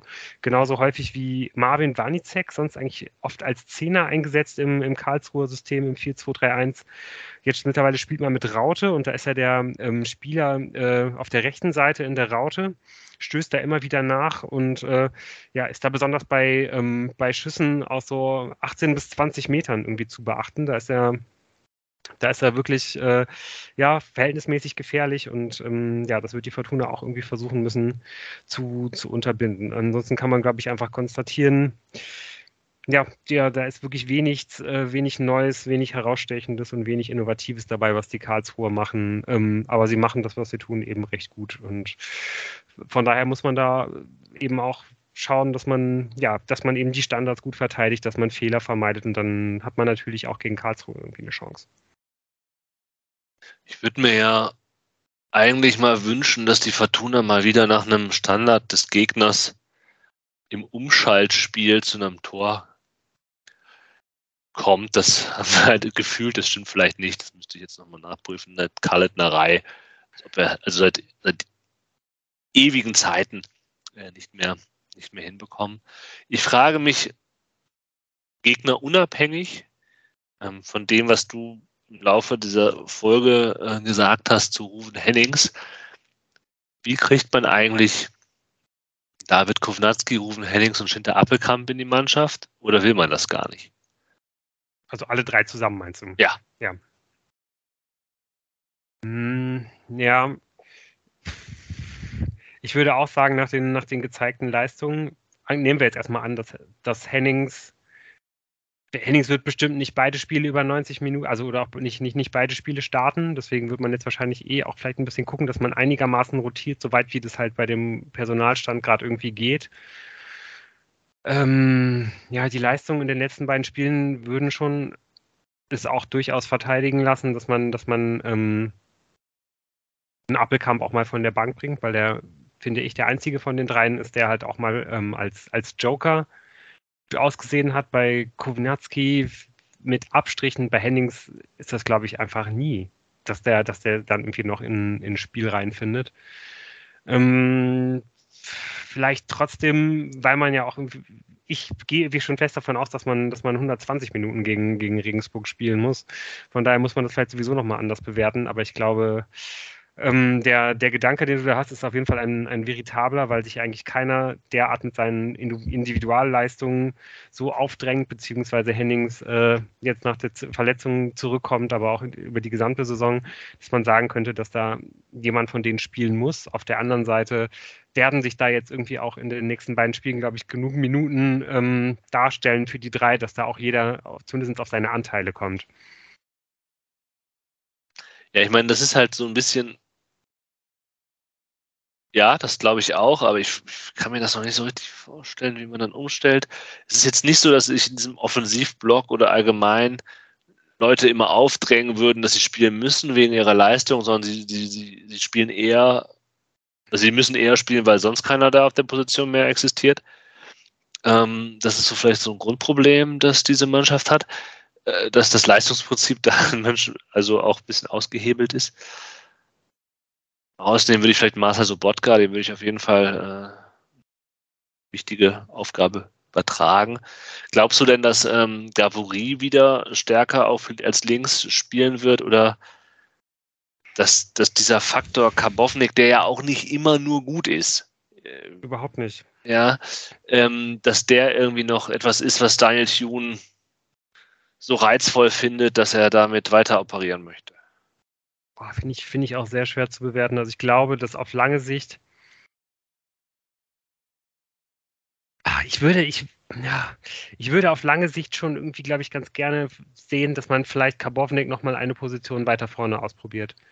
Weil man hoffentlich mit Gavouri dann jetzt ja doch irgendwie den Spieler hat, der sich da auf der Linksposition zumindest auf einem soliden Niveau irgendwie festspielen kann und der dir dann halt andere Optionen gibt als, als Karbovnik, der der, der halt irgendwie ein paar Sachen eben extrem gut macht, aber halt eben auch extrem viele Sachen halt gar nicht machen kann. So, weil er einfach äh, weder physisch ist, äh, weil er kein Linksfuß ist, weil er eigentlich kein, er ist halt, er ist halt kein Spieler, der zuerst verteidigt, so, sondern er ist eigentlich ein Spieler, wenn ich an Karbovnik denke, denke ich an den immer nur in einer Vorwärtsbewegung und nie in der Rückwärtsbewegung. Das ist ein Vorwärtsbewegungsspieler.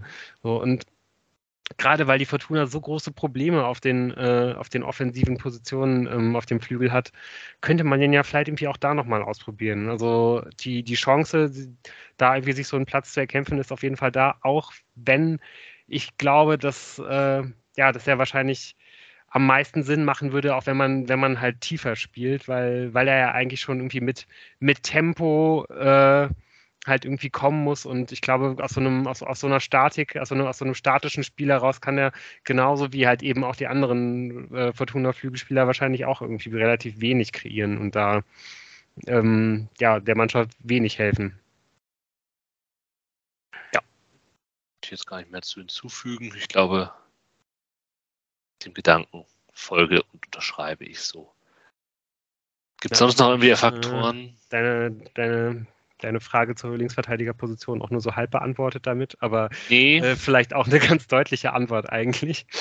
Ja, ähm, ja sonstige Faktoren. Ich glaube, es gibt schon, ja, also auch Tanak hätte eigentlich eine Pause verdient, äh, äh, wird die aber wahrscheinlich nicht so richtig bekommen können. Ähm, ich bin wirklich extrem gespannt, wie, wie, wie Tune jetzt irgendwie diese Mannschaft, die ja eh schon auf dem Zahnfleisch geht, über ähm, zwei Spiele innerhalb von drei, drei, vier Tagen halt irgendwie moderieren wird. Ähm, aber ja, ob, ob, er, ob da jetzt zum Beispiel auch nochmal ein, ein, ein Eli Fernandes nochmal mehr Spielzeit bekommen wird, hat sich jetzt dafür schon auch empfohlen, würde ich sagen, dass man dem vielleicht irgendwie auch mal, ja, auch mal eine ganze Halbzeit gibt oder so. Ex, ex, ja, also einfach eigentlich immer, immer am richtigen Ort, äh, fällt überhaupt nicht ab gegenüber den anderen und ähm, hat eben auch eine, eine, eine ziemlich gute Physis, so dass man irgendwie nicht, glaube ich, so, also ich habe bei dem nicht das, nicht das Gefühl, dass man den so richtig verbrennen könnte. Nö, glaub, ich würde ihn vielleicht nicht als Startspieler sehe ich nicht, aber ja, ich finde es, es ist, ist gut, dass er da ist und vielleicht überraschend, dass man denkt, dass es gut, dass er da ist, weil man mit ihm nicht so gerechnet hat. Ich glaube, äh, um ein großes Thema aufzumachen am Ende, um es dann nicht auszudiskutieren. Wir haben sehr viel über Alofs und über Kader gesprochen, über die Verletzten und bei, bei, bei Tune ja immer so eine Unklarheit und auch Vorsicht, man weiß es nicht so genau. Aber ein Aspekt, äh, der ihm ja auf jeden Fall immer positiv mitgegeben wird, ist halt dieses Zwischenmenschliche, dass er jemand ist, der die Spieler erreichen kann oder zumindest in einer gewissen Phase erreichen kann. Und wenn man jetzt sieht, diese Mannschaft geht auf dem Zahnfleisch, wie du sagst, diese Mannschaft hat eine Ergebniskrise und vielleicht auch eine, also hat eine fußballerische Krise und eine Ergebniskrise. Und man jetzt quasi in diese zwei wichtigen Spiele im DFB-Pokal und dann eben im Auswärtsspiel gegen Karlsruhe geht, dann ist dieser Faktor des Zwischenmenschlichen und des Motivierenden und des Trainers, der vielleicht nicht immer das perfekte, perfekten Plan hinlegen muss, aber den Spielern halt den Kopf frei pusten muss und zu sagen, Leute, oder halt sie zu motivieren wissen muss, das ist schon ein Faktor. Und wenn man das jetzt nicht sieht in den nächsten zwei Spielen, also wenn man quasi wieder so ein Nürnberg-Spiel sieht, wo man das Gefühl hat, das liegt nicht nur am, am taktischen Grundgerüst, sondern auch so ein bisschen an anderen schwer zu greifenden psychologischen Kopffaktoren, dann ist es vielleicht schon ein Aspekt, wo man sagen kann, das wäre jetzt die Aufgabe von Daniel Thune und der wird er nicht gerecht. Also ohne ja, eine Trainerdiskussion. Ich will jetzt keine Trainerdiskussion Das mag sein, ne, aber ich, ich finde, eigentlich will ich das genau deinen Gedanken eher in so eine, in so eine positive Richtung drehen wollen. Ich kann mir ehrlicherweise überhaupt nicht vorstellen, dass äh, dass Tune die Mannschaft irgendwie nicht mehr erreicht oder erreichen wird in den nächsten Wochen. Bei Tune denkt man immer, okay, der, der legt zwar keine, der legt zwar keine langen Siegesserien hin, aber der legt auch keine, der legt aber auch keine Negativserien hin. So, also ja, was heißt denn die Mannschaft nicht mehr erreicht? Die Mannschaft nicht mehr erreichen ist mir halt ein bisschen zu viel. Sondern es geht halt mir eher darum, ähm,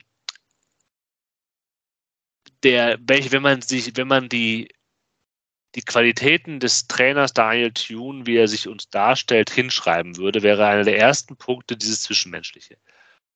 Und das, das Trainer nicht, das Spieler nicht mehr erreichen, das ist ja schon so ein bisschen so ein, ist ja schon sehr weit weg. Darum geht es mir gar nicht, sondern eher halt, schafft er es, mehr aus einer Mannschaft in der Situation herauszukitzeln, als sie vielleicht eigentlich aufgrund von physischen Gegebenheiten in der Lage ist. Schafft er es quasi, da so einen Punch von außen mitzugeben, der die Mannschaft halt über diese, diese Spiele trägt, trotz der Probleme, die sie hat, kräftemäßig, verletzungsmäßig und so weiter das ist vielleicht eher das. Und es geht mir nicht dann darum zu sagen, wenn er das nicht, wenn das nicht sieht, dann muss man jetzt hier äh, Trainerdiskussion aufmachen, aber dann ist vielleicht so ein bisschen der Faktor, dieses große Plus, das ich ihm unterstelle, vielleicht gar nicht so ein großes Plus. Sondern ein kleineres Plus. Ein Minus. Ja, ich glaube, das bisher, bisher beschreibt ja vielleicht das mit dem kleineren Plus irgendwie äh, die Art und Weise, wie wir, wie wir Daniel Thun bei der Fortuna sehen, ja, irgendwie eigentlich ganz gut. Er ist, glaube ich, ja. irgendwie einer der besseren Trainer. Er ist vielleicht nicht äh, äh, der, der, der krasseste Trainer überhaupt in dieser Liga, aber äh, auf jeden Fall einer, der, der extrem gut zu dem Verein passt und äh, der auf jeden Fall auch immer extrem, ja, der, der gerade mit diesem Zwischenmenschlichen eben auch immer wieder was aus der Mannschaft rausholt äh, und ähm, das bestimmt jetzt auch in den nächsten Wochen irgendwie wieder tun wird. Das bleibt zu sehen. Das bleibt und damit, zu sehen und zu hoffen. Genau, damit würde ich sagen, äh, machen wir jetzt hier mal einen Deckel drauf. Ist ja dann doch relativ lang geworden. Ich hoffe, äh, ähm, ja, ihr Hörer und Hörerinnen freut euch, dass wir dann jetzt versucht haben, so ein bisschen äh, die, die letzte Folge noch mit in diese zu packen, ein bisschen größer halt irgendwie darauf zu schauen. Also zumindest zeitlich ist es da jetzt so bisschen so wie zwei kleine Folgen geworden, so als, äh, als Entschädigung für letzte Woche. Ähm, ja, ähm, ich glaube, wir, wir haben ganz gut versucht, irgendwie so zu zeichnen, an, an welchem Punkt die Fortuna gerade steht und ähm, ja, werden das dann in den nächsten Wochen hoffentlich weiter vertiefen, wenn wir vielleicht ein bisschen genauer sehen können, wo denn diese Reise diese Saison wird.